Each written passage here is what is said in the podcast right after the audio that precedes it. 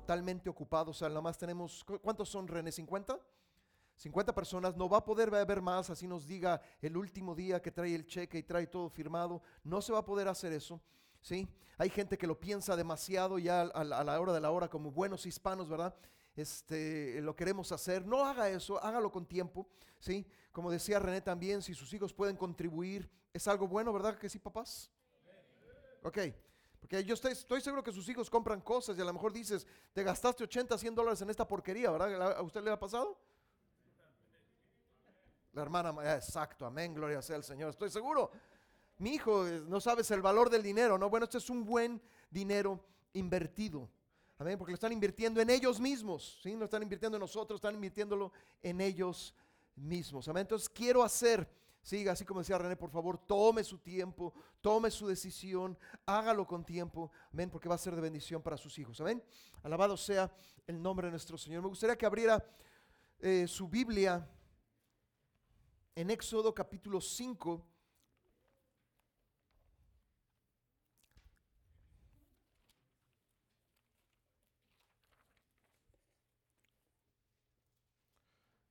Éxodo capítulo 5 y el tema de hoy es no negociar con Satanás. Repita conmigo, no negociar con Satanás. Éxodo capítulo 5, verso 1, después Moisés y Aarón entraron a la presencia de Faraón y le dijeron, Jehová el Dios de Israel dice así, deja ir a mi pueblo a celebrarme fiesta en el desierto. Éxodo capítulo 5, verso 1.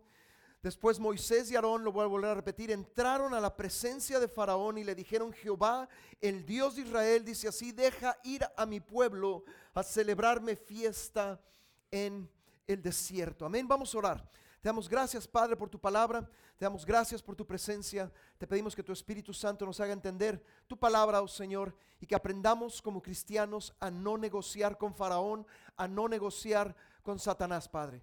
Pedimos todas estas cosas en el nombre de Jesús y te pido, Señor, que tú puedas encontrar una generación, Señor, que se pueda desprender, Señor, de todas estas trampas del enemigo, Señor, y que pueda ir a la tierra prometida, Señor, que pueda ir a todo, Señor, lo que es tu voluntad y que puedan conquistar la tierra en el nombre de Cristo Jesús. Amén. La semana pasada veíamos que llevar una vida espiritual es llevar una vida siendo guiados por el Espíritu Santo. Amén. Que no es en nuestras fuerzas, sino es en la capacidad y el poder de Dios en nuestras vidas. Amén. Veíamos Gálatas capítulo 5, ¿sí? Que andar y ser guiados por el Espíritu Santo nos llevan, ¿sí? A poder dar fruto y a tener realmente una vida espiritual. Amén. Pero un hombre o una mujer cristianos no pueden llevar esa plenitud de vida espiritual si no aprenden a decirle que no a Satanás. ¿sí? Es importante dejar que el Espíritu Santo nos llene, sí. Es importante dejar que la voz del Espíritu Santo nos hable, sí. Pero también es importante aprender a no negociar con Satanás. Amén.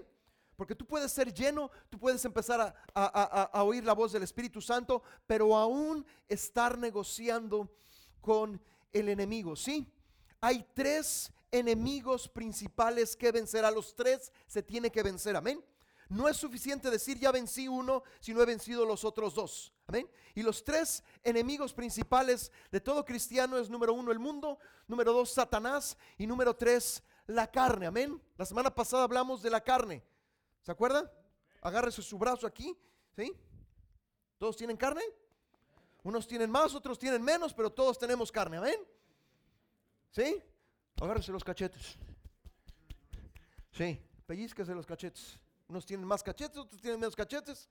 Amén. Pero eso solamente es parte de lo que debemos de hacer como cristianos, ¿sí?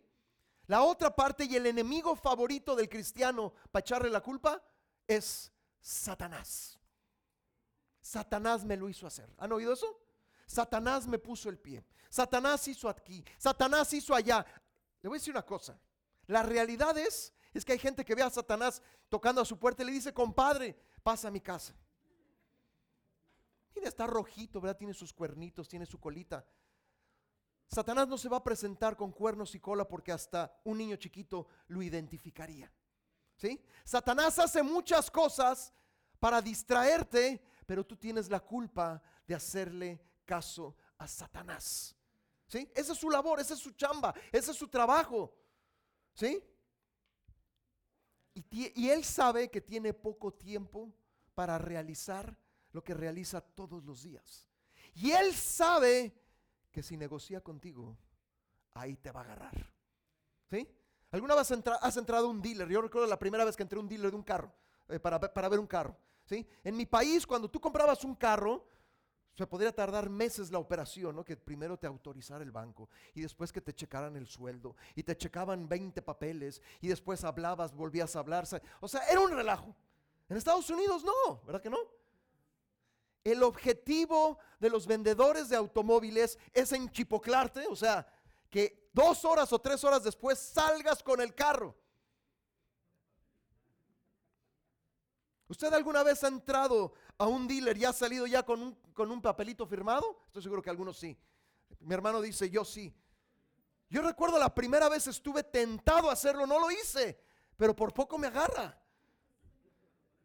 Lo clásico es, yo vengo a ver un carro y dicen, qué bueno, ¿te gusta este? Sí, me gusta este. Ahí es donde. ¿Sí? Porque no te va a agarrar por lo financiero, te va a agarrar por el sentimiento. Este me gusta. Y recuerdo que había un carro rojo, a mí me encanta el, rojo, ¿sí? Y ese me gustaba, pero ahí es donde empieza la negociación, no del enemigo, sino del vendedor de autos. Recuerdo que le dije, yo nomás vengo a ver y dice, no, tú tienes que salir con un carro cero millas y se oye muy bonito, ¿ah? Te dan un montón de papeles, y vuelvo a repetir, no firmé, gracias a Dios, pero estuve a punto, por supuesto que sí. Y ya después de un montón de papeles y el famoso papel ese rosa que parece un pergamino, ¿sí? Te saca todo y dices, órale. Y eso es lo que desea el vendedor de automóviles, ¿sí? Con Satanás, no te entrega un papel, pero Satanás hace muchas cosas, ¿sí? Que tenemos que entender, ¿sí? Que va a intentar hacer en tu vida, ¿sí? Número uno, atar. Tú sabes que Satanás ata. Realmente la palabra atar significa es atar con cadenas. Por ejemplo, y esta hija de Abraham dice Lucas 13, 16, que, que Satanás había atado 18 años. Muchas veces Satanás ata a las personas con cadenas espirituales o con cadenas físicas que son enfermedades. No todas las enfermedades vienen del enemigo, pero algunas sí vienen del enemigo, amén. ¿Sí? Y Satanás va a intentar atarte, porque Satanás es como faraón, te quiere un prisionero, una prisionera, amén. Por ejemplo, la amargura. Cuando tú tienes amargura en tu corazón, tú estás atado a la amargura. Es como si a la amargura le salieran cadenas y te tiene atrapado, atrapada. Y la amargura produce que continuamente te estés atando más y atando más porque no has sido limpio y no has sido sanado tu corazón. Amén. ¿Sí? También la palabra del Señor dice que el Satanás te quiere zarandear. ¿Sí? Inclusive le dijo el Señor Jesús a Pedro, mira, Simón, Simón, he aquí Satanás te ha pedido para zarandearte como trigo. Satanás te va a zarandear, di, sí. Y te va a poner una zarandeada de aquellas, ¿verdad? ¿Sí? Realmente, eh, eh, eh, este es un ejemplo de una, sí, de una agitación, porque zarandear es agitarte de un lado para otro, para probar la fe de uno hasta el borde de la derrota. Cuando Satanás te quiere zarandear es porque te quiere ver derrotado. ¿Sí? No solamente te quiere ver atado, te quiere ver zarandeado, te quiere ver derrotado. ¿Cuántas veces, sí? Nos ha dicho en la mañana, no sirves para nada. Eres un loser, así un loser, loser, super loser. A lo mejor no te lo dice en inglés, pero te lo dice en español. ¿Sí? Y a lo mejor no te lo dice así, Tintín, sino lo mete en tu mente. Por eso estamos leyendo este libro. El campo de batalla de la mente. Muchas ataduras, ¿sí? Muchas zarandeadas, ¿sí? Muchas cosas de maldad, de tentación comienzan en la mente. ¿Sí? Satanás puede llenar de maldad, lo veíamos la semana pasada. ¿Sí? Dice la palabra del Señor claramente que Judas, que Ananías llenaron su corazón porque le permitieron a Satanás llenarlo. hubo un momento de decisión. Y lo veíamos la semana pasada, tú puedes ser lleno del Espíritu Santo o puedes ser lleno de Satanás. No, no, pues yo quiero ser lleno del Espíritu Santo. Sí, pero para poder ser lleno del Espíritu Santo, tú tienes que ir en contra de todo esto que Satanás hace. ¿Me explico? No puedes ser llenado de las dos cosas. O eres lleno de uno o eres lleno de todo. En las cosas espirituales no hay grises. Amén. Si ustedes van a Apocalipsis, dice la palabra del Señor, es preferible que seas frío o caliente, pero que no seas tibiecito, ¿verdad? Y tibiecito, el agua tibia es la combinación del agua caliente y el agua fría. Y muchos cristianos son tibios, muchísimos. Y dice el Señor, yo te prefiero frío, frío, frío, o caliente, caliente, caliente, pero no te prefiero en medio. Porque dice, yo te vomitaré de mi boca. Amén. Satanás también tienta. Y no solamente es tentarte así tocar, que te puede tocar, ¿verdad? ¿Sí? Tentar significa probar tu fe, la virtud, tu carácter, ¿sí? Y muchas veces la tentación, ¿sí? Es para abrir la puerta al pecado.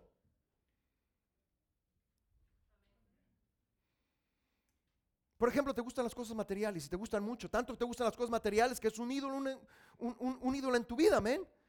¿Y tú crees que Satanás no te va a tentar?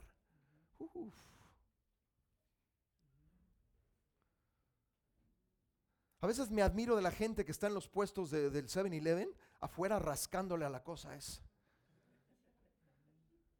He visto gente que da 10 dólares, 20 dólares, hasta 50 dólares. Tú sabes que la probabilidad de ganar es... Es más fácil que te caiga un rayo siete veces, no una, no dos, no tres, no cuatro. Estos, estos, no estoy cotorreando, se han hecho estudios. Es más probable que un rayo te, que te caiga no una vez, sino siete veces a que te ganes la lotería. Pero ¿qué es lo que te dice Santanás? Ah, pues ahorita cuando tengas lana, entonces ya te vas a, vas a empezar a darle al Señor. No, si no le das ahorita, menos le vas a dar cuando tengas dinero. Hay gente que se empieza a imaginar que se gana los 100 millones de dólares y ya los está gastando. ¿Sí? Y en su imaginación ya compró hoteles, casas, barcos, aviones. Usted se ríe. Pero ¿cuánta gente allá afuera le sigue rascando? ¿Usted sabe que la lotería es un impuesto del gobierno? Y es un impuesto, un impuesto usualmente para los pobres, porque la gente de bajos recursos es la gente que compra los boletos. Que sueña así. Más bien no es, yo creo que no es soñar, es alucinar. Por la probabilidad que existe de ganar. O sea, no existe probabilidades. Son muy pocas. Amén. También la palabra maquinar, dice, dice la palabra del Señor que Satanás maquina. No, no es que tenga una maquinita y vaya con su maquinita, no. Él bombardea con pensamientos. Esas son maquinaciones. Si no, no anda con su trenecito, chu, chu, chu, no. Esa no es la máquina que el Señor se... ¿Sí? Sino Él bombardea con pensamientos, pensamientos, pensamientos, pensamientos. ¿Sí? Y ahí vas a caer. Amén. También va a estorbar o va a obstaculizar a las personas, ¿sí? Para que lleguen al cumplimiento de la voluntad del Señor. O sea, en el camino del Señor va a haber estorbos, Sí, espero que no vayas a voltear a tu esposo o a tu esposa y tú eres mi estorbo, ¿no? O tus hijos, tú eres mi, tú eres mi estorbo. No, pero va a haber estorbos. Si hay gente que dice, te están hablando, ma. No, te está hablando a ti. También Satanás engaña. Lo primero que Satanás le dice a la mujer con que Dios te dijo. Y ahí empezaron los problemas, ¿verdad? La mujer se fue al Starbucks a echarse un café con, la, con, el enemigo, ¿verdad? Hay muchos hombres que le echan la culpa a la mujer. Tú hubieras hecho exactamente lo mismo peor. Hombre, que me escuchas. ¿Sí? Dice la palabra del Señor en el Nuevo Testamento que el Señor Jesús es bautizado y viene una voz del cielo que dice, este es mi Hijo amado, es el Padre en el cual tengo complacencia. complacencia. La siguiente parte en la cual vemos que una voz aparece es la voz del enemigo. Si tú eres el Hijo de Dios. Hay gente que ha, documentado que, la gente que está loca empieza a oír voces. Sí, pues está oyendo las voces. Pero está oyendo las voces de quién? del Satanás, del enemigo. Entonces tenemos que entender que Satanás ata, zarandea, llena de maldad, tienta, maquina, estorba, engaña. Estas son algunas cosas, no lo puse todas. ¿Sí? No vamos a hacer un estudio de Satanás el día de hoy, pero quiero que usted tenga presente que Satanás es un enemigo que no podemos ver, pero que va a estar dando lata todos los días, a todas horas. Si estás dormido va a dar lata, si estás despierto va a dar lata, si estás en el trabajo va a dar lata, si estás en el carro va a dar lata, ¿verdad que sí? Y que tú tienes que estar consciente de eso, porque lo que quiere hacer es negociarte. A lo mejor tú dices, yo ya soy cristiano, Satanás no puede hacer nada en mí. Ah, Pregúntale a Judas, pregúntale a Demas, ¿sí? pregúntale a Saúl si no pudo hacer algo con ellos. Pregúntale a Saúl, el rey Saúl, si no pudo hacer algo con ellos. Por supuesto que sí, porque negociaron con Satanás. Amén. Acabamos de leer Éxodo capítulo 5, después Moisés y Aarón entraron a la presencia de Faraón. Faraón representa a Satanás. ¿Alguna vez y, se me olvidó poner. ¿Alguna vez han visto, sí, uh, cómo, se vestían los faraones en ese tiempo? Tenían como una especie de casco, una especie, especie de gorrito y tenían una serpiente. Esa serpiente significaba que estaban protegidos, sí. Estaban protegidos por quién? Por Satanás. ¿Sí? Acuérdense que Satanás y el mundo van de la mano. ¿Sí? Entonces Egipto representa el mundo, Faraón representa Satanás. Y Satanás va a intentar negociar contigo. Amén. La palabra del Señor viene a través de Moisés y Aarón. ¿Y cuál era la palabra del Señor? Deja ir a mi pueblo a celebrarme fiesta. Siempre le digo a la gente, sí, y más aquí, sí, no es una fiesta hispana, es una fiesta religiosa. Pero el Señor llegó el tiempo en el cual el Señor quería liberarlos de la esclavitud de Egipto. Todos sabemos esa historia. Y el Señor quería llevarlos a constituir una nación que tuviera su propio territorio. Amén. Porque los quería libres. ¿Libres para qué? Para poder entonces adorar ¿sí? al verdadero Dios y que fueran ejemplo para las otras naciones. Amén. Pero ¿qué es lo que dice Faraón? Y Faraón respondió, ¿quién es Jehová para que yo oiga su voz y deje Israel? Yo no conozco a Jehová ni tampoco dejaré ir a Israel. O sea, Satanás no te va a decir, ah, sí, pues sí, ándale, llégale, vete, no hay problema. ¿Quién es? ¿Qué, qué, qué? Faraón los tenía ahí agarrados y amarrados y sujetados. ¿Tú crees que te va a dejar ir a la primera? No, ni a lo mejor ni a la segunda ni a la tercera. Pero ahí es donde el cristiano y la cristiana empiezan a negociar. Entonces, decir una cosa, siempre va a haber una lucha. Desde las personas más espirituales hasta las menos espirituales, siempre va a haber una lucha. Mientras estemos en esta tierra, va a haber una lucha en contra de quién? Satanás. Y Satanás siempre va a intentar negociar.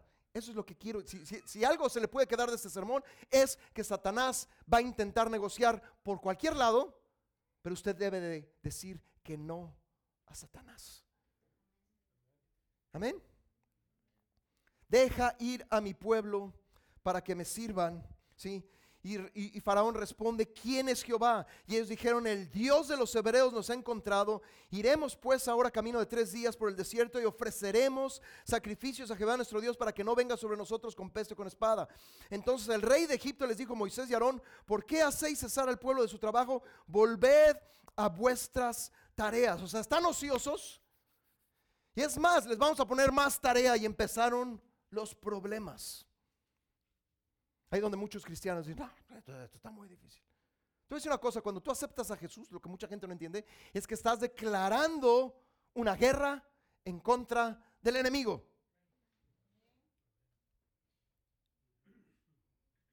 Como tres o cuatro dijeron amén, vuelvo a repetir. Cuando tú aceptas a Jesús en tu corazón, estás declarando una guerra en contra del enemigo. Y tienes que estar consciente de esa guerra. A mí no me agarra, a todos va a querer agarrar. Está tan desesperado que a los que más pueda agarrar los va a llevar con ella. Y mucha gente cree que en el infierno va a haber fiesta y party toda la noche. No, va a haber dolor y sufrimiento por toda la eternidad. Y Satanás odia al hombre. Odia. Pero Satanás va a usar las mentiras que tiene a su disposición para poder negociar contigo. Amén. Espero que usted pueda entender eso. Dijo también Faraón, verso 5, aquí el pueblo de la tierra es ahora mucho y vosotros les hacéis cesar de sus tareas. Y mandó Faraón que aquel mismo día a los cuadrilleros del pueblo que lo tenían a su cargo, a sus capataces, diciendo, de aquí en adelante no daréis paja al pueblo para hacer ladrillo, como hasta ahora vayan ellos y recojan por sí mismos la paja y les impondréis la misma tarea de ladrillo que hacían antes y no les disminuiréis nada porque están ociosos. Por eso se levantan la voz diciendo, vamos y ofrezcamos sacrificios a nuestro Dios. ¿Usted está consciente de lo que está leyendo? Si usted quiere hacer la voluntad del Señor, todo el mundo se lo va a poner. Yo recuerdo con la casa de mi papá, mi papá físico, ¿sí? cuando nos hicimos cristianos, los primeros que se vinieron en contra fueron la familia. Los primeritos. Recuerdo que mi abuela le decía a mi papá, te estás condenando. Te vas a ir al infierno. Pues la que estaba yendo al infierno era mi abuela, ¿no? No, no, mi papá. Por creer en las cosas que no dicen la palabra del Señor. ¿Me, ¿Me, explico? Y mucha gente cuando tiene eso dice, no, eso es demasiado. Y Satanás va a intentar negociar contigo. Satanás va a intentar una y otra vez. Por eso le puse, sí, el vendedor de carros al principio, porque hay muy buenos vendedores de carros que, si tú te dejas tantito, te van a agarrar o por una o por otra. Como dicen por ahí, estás en Alaska y te, y, te, venden nieve, ¿verdad? O estás en el desierto y te venden arena. Sí, así hay gente. Bueno, Satanás es peor. Te va a intentar seducir con todas estas cosas. Amén. Hay cuatro áreas en las cuales Satanás va a intentar, que son áreas en general pero que también tenemos que entender que son áreas que van a afectar nuestras vidas. Amén. Ah, negociación número uno. Amén. Éxodo capítulo 8, versos del 25 al 27. Amén. Si usted quiere leer la, historia completa, ¿sí? usted puede leerla en su casa a partir de Éxodo capítulo 1. Y si puede leer todo Éxodo, sería magnífico. Éxodo capítulo 8. Amén. ¿sí? Ya han pasado varias plagas. Acuérdense que las plagas es el castigo de Dios sobre los ídolos de Egipto. ¿Sí? Egipto tenía un montón de ídolos. Así como muchas religiones el día de hoy tienen un montón de ídolos. ¿Sí? Pero era la demostración del poder de Dios, todas estas plagas eran la demostración del poder de Dios sobre esos ídolos o esos dioses con D minúscula. Amén. Porque hay dioses en este mundo que tienen poder, sí, pero que su poder es limitado, no ilimitado como el poder de Dios. Amén. Primera cosa que el Señor nos dice en su palabra. Amén. Seguir a Dios en Egipto. Éxodo capítulo 8, versos del 25 al 27. Amén. Entonces Faraón llamó a Moisés después de varias plagas y Aarón y les dice, anden, ofrecen sacrificio a vuestro Dios en la tierra. Mira, ya te voy a dar chance, para que no me estén molestando y porque pues ya me agarró todas estas plagas, ¿verdad? Les voy a dejar ir, pero se me quedan aquí, en la tierra. Los quiero aquí juntito a mí. Los quiero cerquita de mí. Es lo que encanta a Satanás. Es el clásico cristiano que quiere tener un pie con el Señor y un pie en dónde? En el mundo. Y hay un montón de esos. ¿Por qué Satanás intenta eso? Porque si te tiene con un pie con él, el otro pie te lo va a jalar. Un cristiano carnal con un pie en el mundo y un pie en el Señor, tarde o temprano, ¿sí? si no decide ¿sí? que el negociar no es lo, no es lo, no es lo, no, no, va por ahí, ¿sí? un cristiano nuevamente va a regresar. ¿Por qué hay tanta gente que recibe al Señor Jesús? Y aquí en este país, y aquí en esta zona, y aquí en Long Island, y aquí en Mastic Beach, tú sales a la calle y te dice la gente que es cristiana. Y es cristiano pero andan en el mundo. ¿Por qué? Porque negociaron con Faraón. Por ejemplo, si tú viniste a este país porque querías salir adelante, y a lo mejor pastor, eso es muy bueno. Sí, Pero mi pregunta es, ¿cómo quieres salir adelante? ¿Con Dios o con el dinero? Todos vienen aquí, la gran mayoría vienen por un trabajo, pero el trabajo se convierte en su Dios. El dinero se convierte en su Dios. Diga, sí.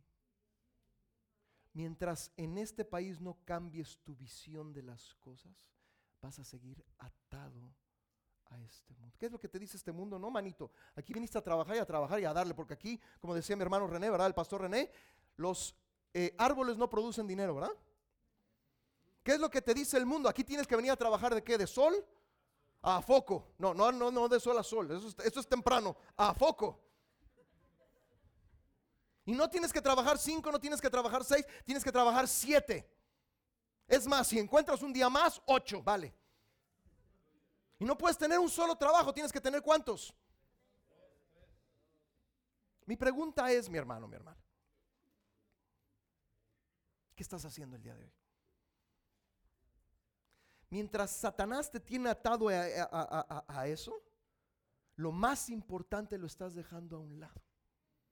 ¿Qué es lo más importante? Número uno, Dios. Número dos, tu esposo, tu esposa. Número tres, tus hijos. Ya con eso no nos vayamos más.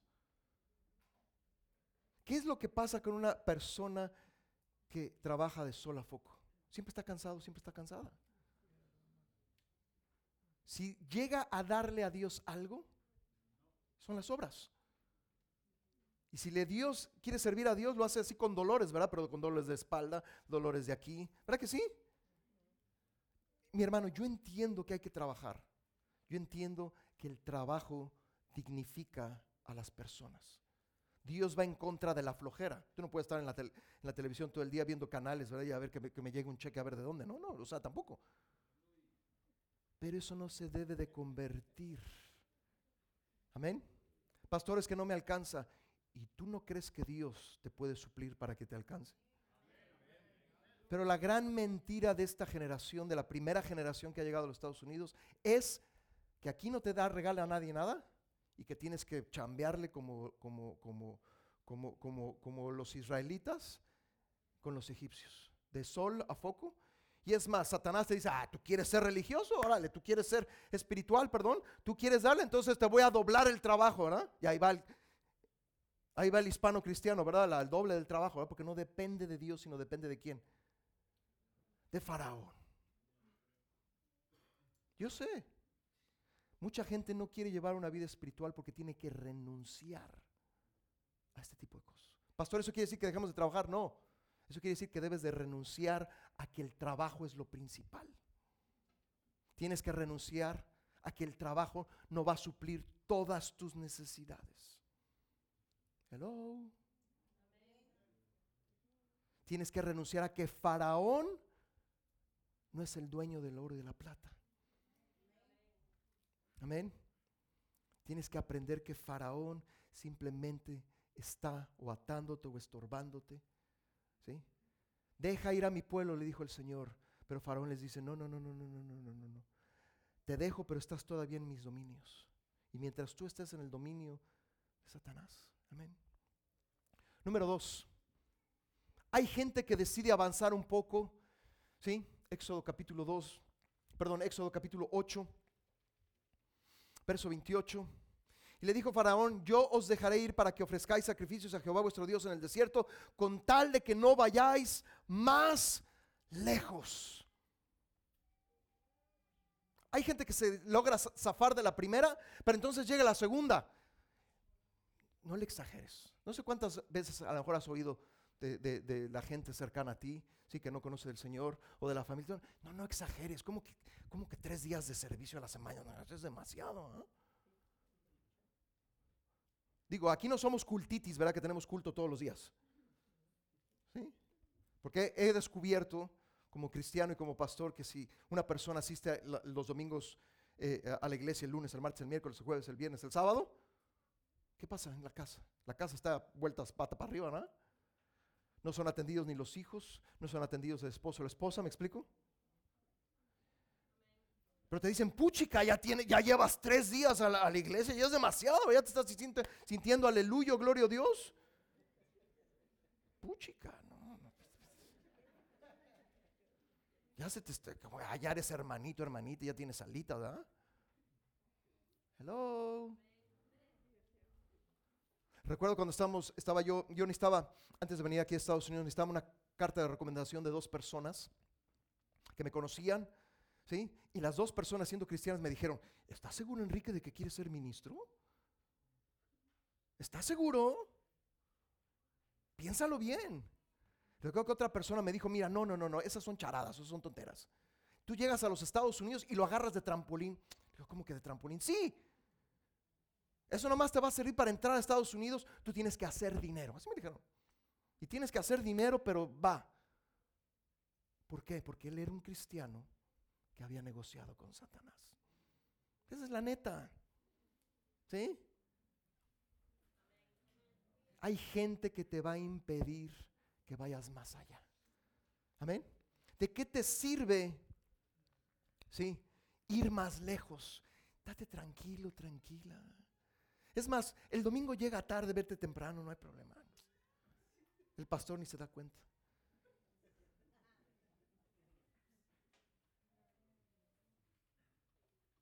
¿Me explico? ¿Para qué le haces? ¿Vas a servir en la iglesia y gratis? No. Tú tienes un sistema aquí en la cabeza que te tienen que pagar dos horas y tienes que tener, ¿dónde está la ponchadora aquí? Hay gente que piensa así, ¿eh? Porque tiene, sigue teniendo en la cabeza, ¿sí? Que aquí llegaron a trabajar y a darle con todo. Recuerdo una vez un hermano, nadie de aquí para que usted no esté pensando, que había trabajado durante años en este lugar. Y lo fuimos a, visitar en el hospital mi esposa. Yo estoy hablando de muchos años atrás. ¿sí? Era de esos, no, era cada ocho, era como de cada mes, ¿no? Y me dijo, le, le dio un ataque al corazón. Y me dijo, pastor, ahora sí voy a servir al Señor. ¿Usted cree que lo hizo? Perdió a la esposa, perdió a los hijos, porque se terminó divorciando de su esposa. Se terminó perdiendo a sus hijos. ¿sí? No, no sé en dónde esté hoy en día, eso fue hace muchos años. Pero eso de que ahora sí, pastor, saliendo del hospital, ahora sí voy a servir al Señor, pues todavía estoy esperando, ¿verdad? Porque no aparece. Y a lo mejor nunca va a aparecer. Amén. Tercera negociación. Esta es una de las más dolorosas y es una de las más difíciles. Amén. Éxodo capítulo 10. Seguir a Dios sin tu familia. Éxodo capítulo 10, versos del 7 al 11. Faraón finalmente les dice, ahora sí pueden salir, ¿verdad? Entonces los siervos del faraón le dijeron, ¿hasta cuándo será este hombre un lazo para nosotros? Deja ir a estos hombres para que sirvan a Jehová. ¿Acaso no sabes todavía que Egipto está ya destruido? Estoy hablando de muchas plagas después. Sus propios consejeros de faraón les dicen, ¿sigues de necio? Por eso hay gobernantes como faraón, ¿eh? que sus consejeros más cercanos dicen, ya arruinaste a la nación y le siguen con la misma necedad. ¿Por qué? Porque están controlados por la serpiente. Amén.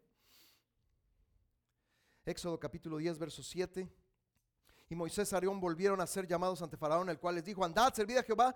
¿Quiénes son los que han de ir? Y Moisés respondió, hemos de ir con nuestros niños, con nuestros viejos, con nuestros hijos, con nuestras hijas, con nuestras ovejas, con nuestras vacas hemos de ir. Y él les dijo, así sea Jehová con vosotros, ¿cómo os voy a dejar ir a vosotros y a vuestros niños? Mirad cómo el mal está delante de vuestro rostro. No será así. Vayan ustedes hombres. Pero aquí se queda su familia. Y es el mismo principio del, del, uno y del dos. Mientras esté la familia en el mundo, porque es tu familia, tarde o temprano te va a agarrar. ¿Me, explico? Tenemos que entender esto. A lo mejor, le voy a decir una cosa. Después de tantos años, veo un patrón. No es fácil ser papá, ¿ok? Y no es fácil ser mamá, amén. Aquel papá y mamá que digan que es muy fácil, no, no es fácil, ¿ok? Porque llega un momento en el cual nuestros hijos crecen. Digo, cuando tienen cinco años es fácil de controlarlos relativamente, amén. Pero cuando ya empiezan a tener 11, 12, 13 y empiezan esos cambios hormonales, ¿pero por qué está mi hijo así? Pues, pues, tu hijo está así porque internamente las hormonas, y hombres y mujeres, ¿eh? las tienen hasta abajo después las tienen hasta arriba, después las tienen en medio y a saber en dónde andan, ¿verdad? Eso es normal. Yo sé que algunos de ustedes nunca tuvieron adolescencia porque se la brincaron, ¿verdad? Sí. Alguna gente se la brinca y a los 30 la quiere tener otra vez. No, pues no. Too late. Pero esa ya es otra historia. Pero mucho, eh, un patrón que he visto una y otra vez es que tarde o temprano los papás se rinden y empiezan a negociar con sus hijos, que desgraciadamente sus hijos están negociando con quién? Con el enemigo. Mejor que tenga un novio, una novia, no me importa si son cristianos, pero pues ni modo, órale. Rendición. Empiezan a trabajar. Le voy a decir una cosa, no es malo que los jóvenes trabajen, mis hermanos. Pero ahí es donde ustedes no los, los dejan de controlar, porque el clásico, ¿verdad? Se porta mal, le vas a quitar el celular y te dice, no, yo pago el celular.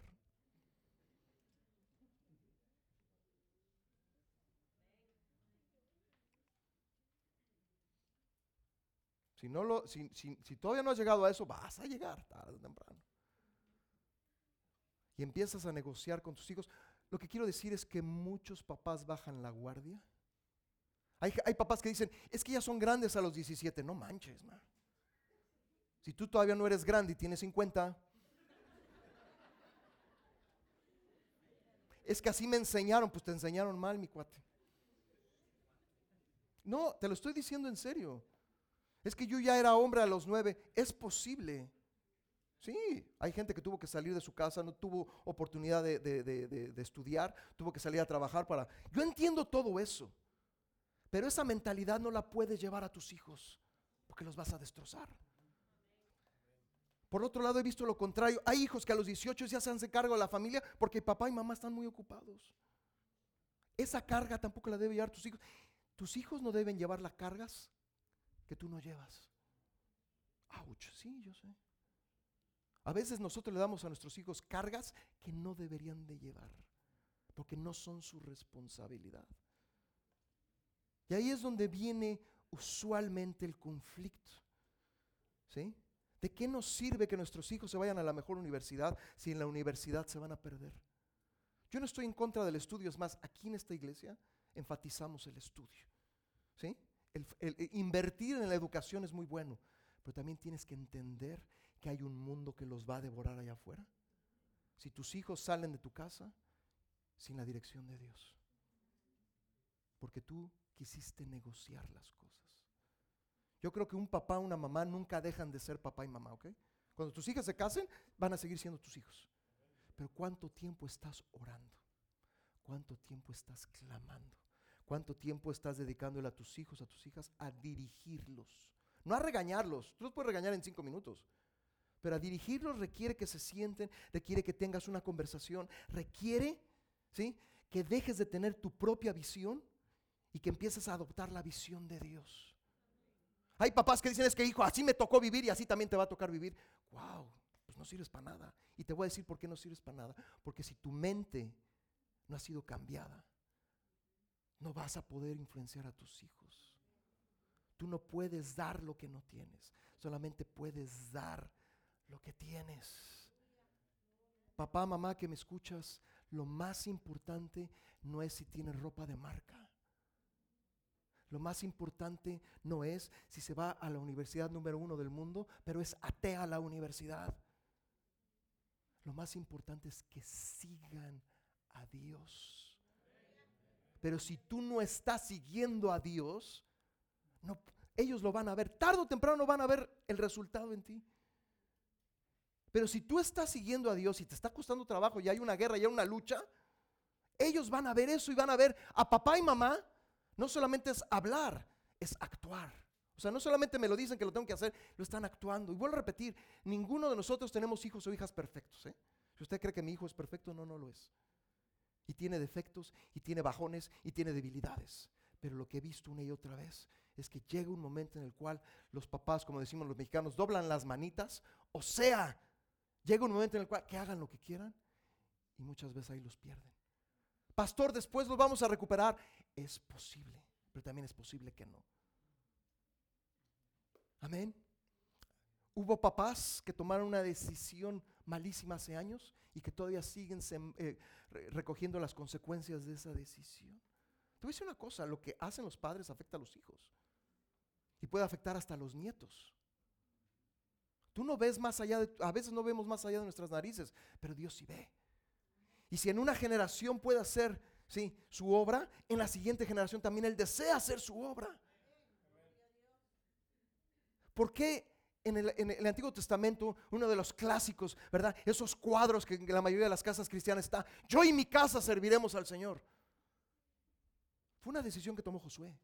No fue una decisión que los hijos de Josué tomaron por él. El jefe de la casa, la mamá de la casa dijeron, yo y mi casa.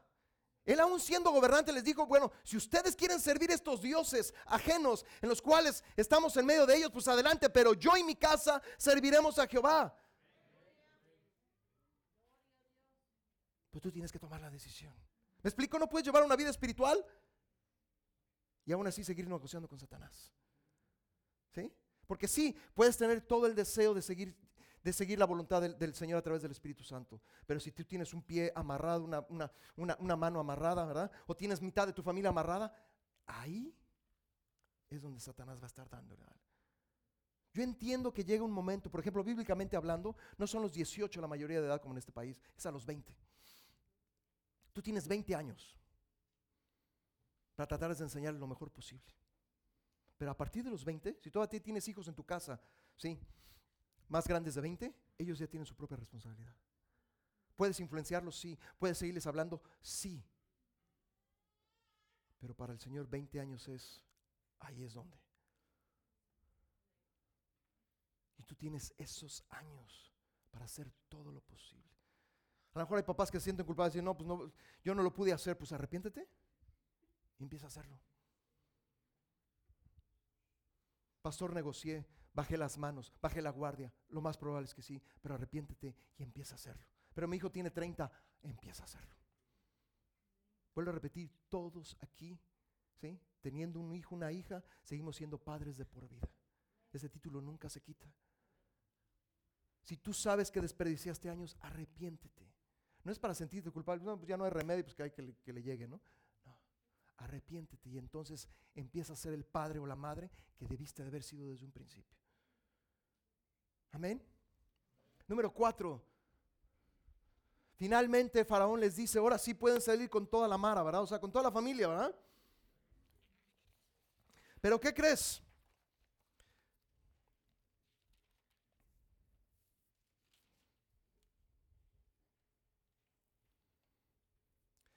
una última negociación. Entonces Faraón hizo llamar a Moisés y dijo, id, servid a Jehová. Y solamente quedan aquí vuestras ovejas, vuestras vacas, vuestros, eh, eh, vayan también vuestros niños con vosotros. Y ya podía salir toda la familia, pero sus bienes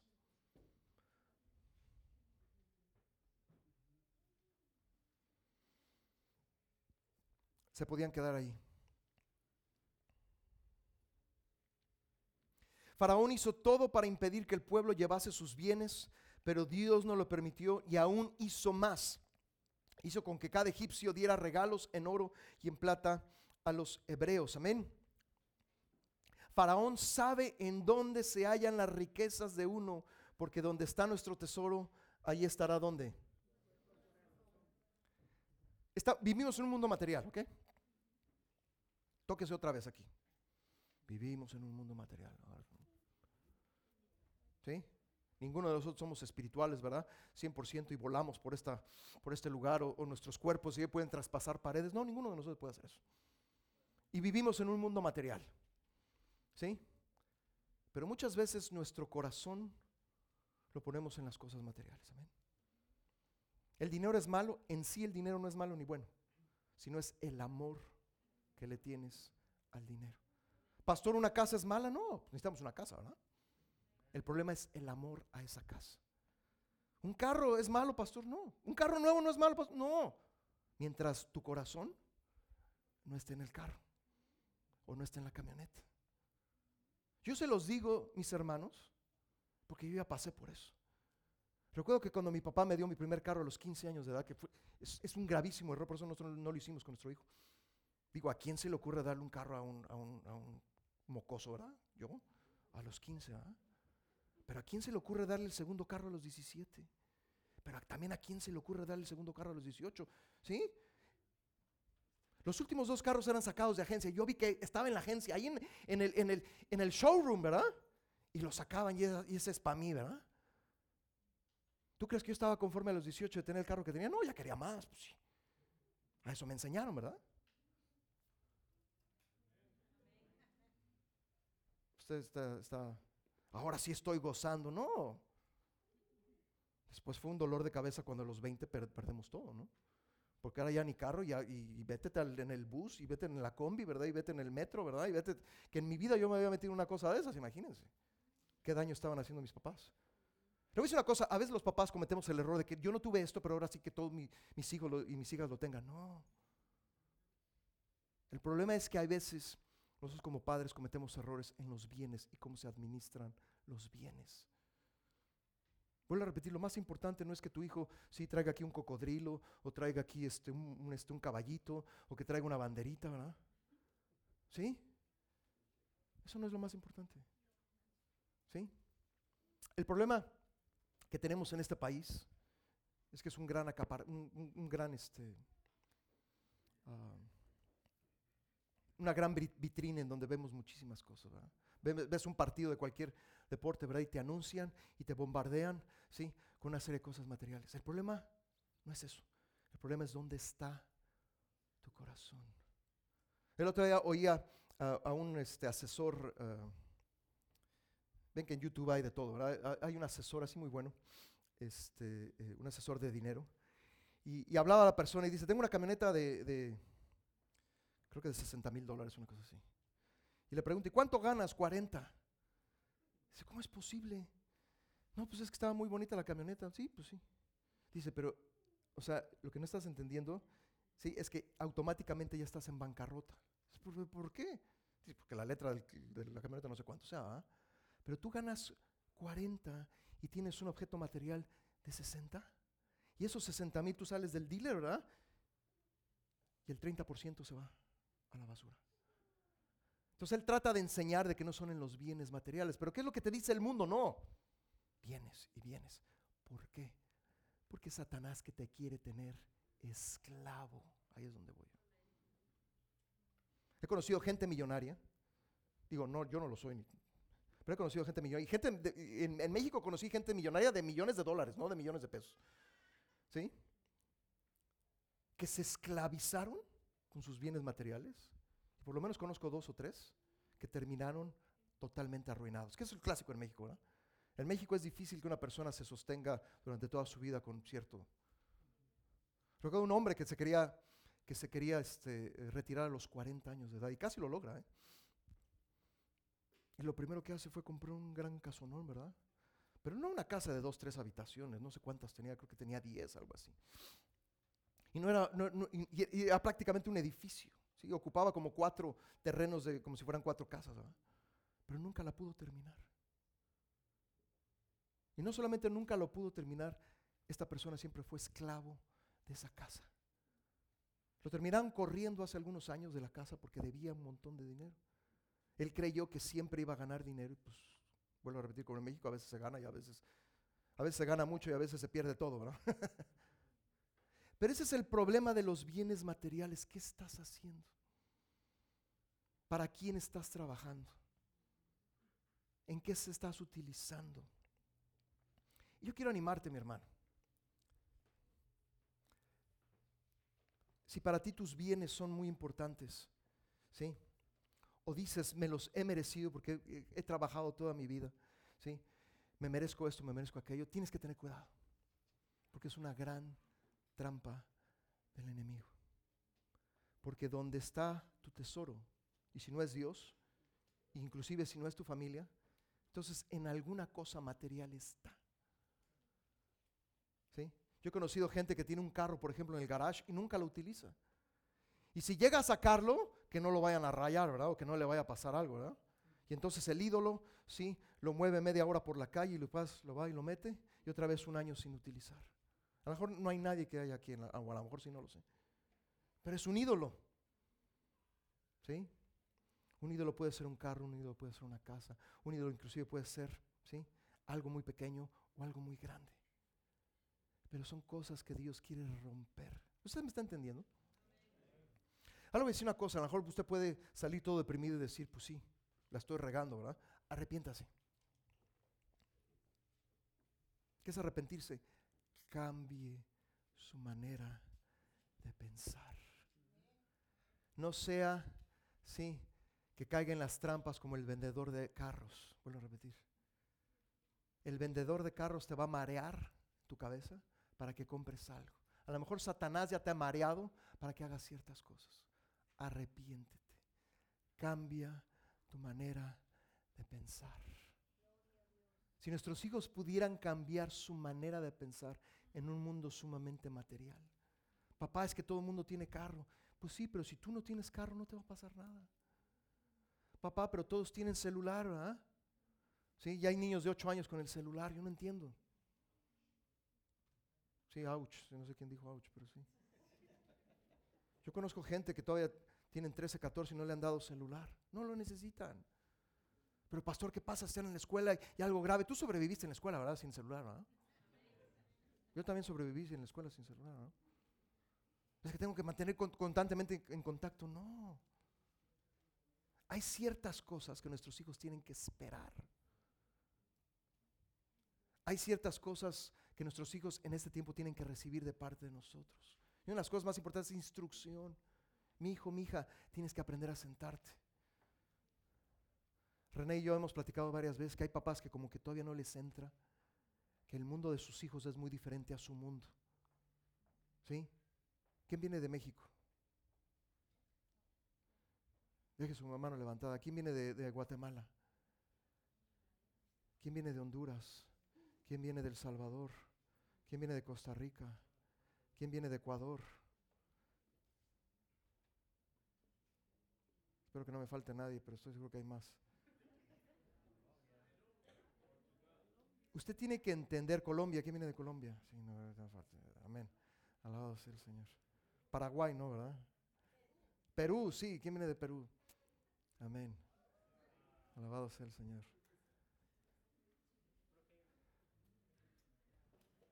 De cualquiera de estos países, ¿usted tenía una mentalidad en su país que usted formó? Y viene acá y quiere adoptar la misma mentalidad en su ambiente y con sus hijos. Ahora, todos los jóvenes que nacieron aquí en Estados Unidos, levanten la mano. Jóvenes que nacieron en este, pero levanten bien la mano y no están así. No, no, no, levanten bien la mano, levanten bien la mano, a ver, levanten bien. Ahora, a lo mejor no naciste aquí, pero a los dos, tres años veniste. Levanta tu mano. No, levanta tu mano. No todos quieren levantar su mano, ok. Sí, si vinieron muy pequeños, ok. Les quiero decir algo, papás. Sus hijos están creciendo muy diferentes a ustedes. Y la mentalidad de usted no es la mentalidad de ellos. Yo no quiero decir que la mentalidad de ellos es la buena y la mentalidad de usted es la mala. No estoy diciendo eso. Lo que quiero decir es que usted tiene que entender que sus hijos y sus hijas están creciendo de una manera muy diferente a como usted creció, a como usted tomó decisiones. Amén. Ahora, si vemos realísticamente las cosas, pues no es ni tu mentalidad ni la mentalidad de ellos, sino es la mentalidad del Señor. Pero para que haya eso, Para que haya eso, tiene que adaptar tu mente a la mente del Señor y adaptar su mente a la mente del Señor. Yo nunca salí de mi casa hasta que me casé. Así fue la realidad. Pero mi hijo salió hace un año y cacho y no los extrañamos, por supuesto que sí. ¿Sí? A lo mejor te va a pasar a ti como papá que un día es la voluntad del Señor que tus hijos salgan. Está bien, no hay ningún problema. Si es la voluntad de Dios pero va a tener que haber una adaptación. A decir una cosa, en el último año en, la mentalidad de mi esposa y mía, ha tenido que haber una adaptación. ¿Nos duele? Por supuesto que sí. ¿Lo extrañamos? Por supuesto que sí. Él siempre fue un hijo ha sido un hijo que siempre ha estado cerca de nosotros. No es de que pues, llegara y hiciera lo que quisiera y se metiera a su cuarto, cerrara la puerta y ahí te ves papá y mamá. No, siempre hemos estado así, pero hemos tratado de mantener las cosas, pero hemos tenido que ajustar nuestra manera de pensar y él ha tenido que también ajustar su manera de pensar y entender que sus papás son así. ¿Ok? O sea, no es malo saber de nuestros hijos. No es malo que nuestros hijos salgan, vuelvo a repetir, si es la voluntad del Señor. A lo mejor la voluntad del Señor no es que salgan, pero que no sea tu voluntad o que no sea la voluntad de ellos. Universidades, ¿a dónde, a dónde van a estudiar? Pregúntale a Dios. Porque pueden irse a estudiar, pero alejarse de Dios. O no importa si estudian, si son abogados, o son licenciados o licenciadas, o si son maestros, maestras, o si quieren ser astronautas, si es la voluntad del Señor. No hay ningún problema, pero que sea la voluntad del Señor. Si tus hijos todavía tienen 5 o 6 años, sí, pues tienes todo un camino todavía por delante, pero ora por ellos, lucha por ellos. Si tú sabes, si tú reconoces el día de hoy que se te pasó el tiempo, que desperdiciaste mucho tiempo, pide perdón. O sea, cambia de manera de pensar. Y entonces empieza a hacer lo correcto. Yo he visto también que hay, que, hay gente que deja a sus hijos allá y los trae y es peor. Le voy a decir, le voy sincero, una y otra vez he visto, no es, no es, siempre la voluntad del Señor traer a nuestros hijos que están allá o se quedaron allá. Estoy diciendo eso, amén. Porque después a la larga empieza a ver que se desvían. Estaban más o menos allá en su país, pero llegan aquí, se desvían totalmente y en algunos casos no los vuelves a ver. ¿Qué tienes que buscar? La voluntad de Dios. Amén. Las familias que están divididas. No puedes tener una familia, no puedes tener a tu esposa a tres mil kilómetros de distancia. Eso no es una, eso no menos un matrimonio. ¿Sí? No puedes tener a, ¿sí? O están, ¿sí? el modelo de la familia es que todos tienen que estar juntos en un lugar. Pastor, no los he podido traer. A lo mejor no es que los traigas, a lo mejor es que tú te regreses. Pero es que no hay trabajo, pero Dios te va a sostener si esa es su voluntad.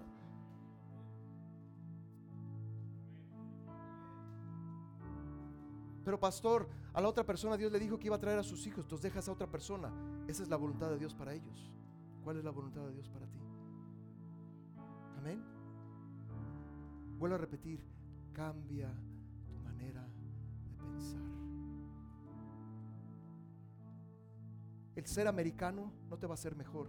El ser hispano tampoco te va a hacer mejor. Tiene que haber un ajuste de los padres, tiene que haber un ajuste de los hijos. Amén. Yo sé que alguna gente todavía quisiera vivir en Guatemala, pero no es así. A menos que Dios le diga entonces es tiempo de hacer tus maletas y regresarte a Guatemala, entonces hazlo, porque esa es la voluntad de Dios. O regresarte a México, regresarte a Perú, o regresarte a Colombia, o regresarte. No estoy regresando a nadie, ¿ok? No soy migración. Pero también he descubierto a través de los años que hay gente que aquí no es la voluntad de Dios que esté. Así de sencillo. Tú veniste con una, con una visión muy, muy, muy, muy diferente. Hay veces que la, gente se quiere regresar y, Dios te dice, no, aquí te quiero. ¿Me explico? No hay fórmulas para las cosas del Señor. Quiero que usted, usted pueda ponerse de pie, vamos a ponernos de pie. Si está con su familia, puede acercarse con su familia.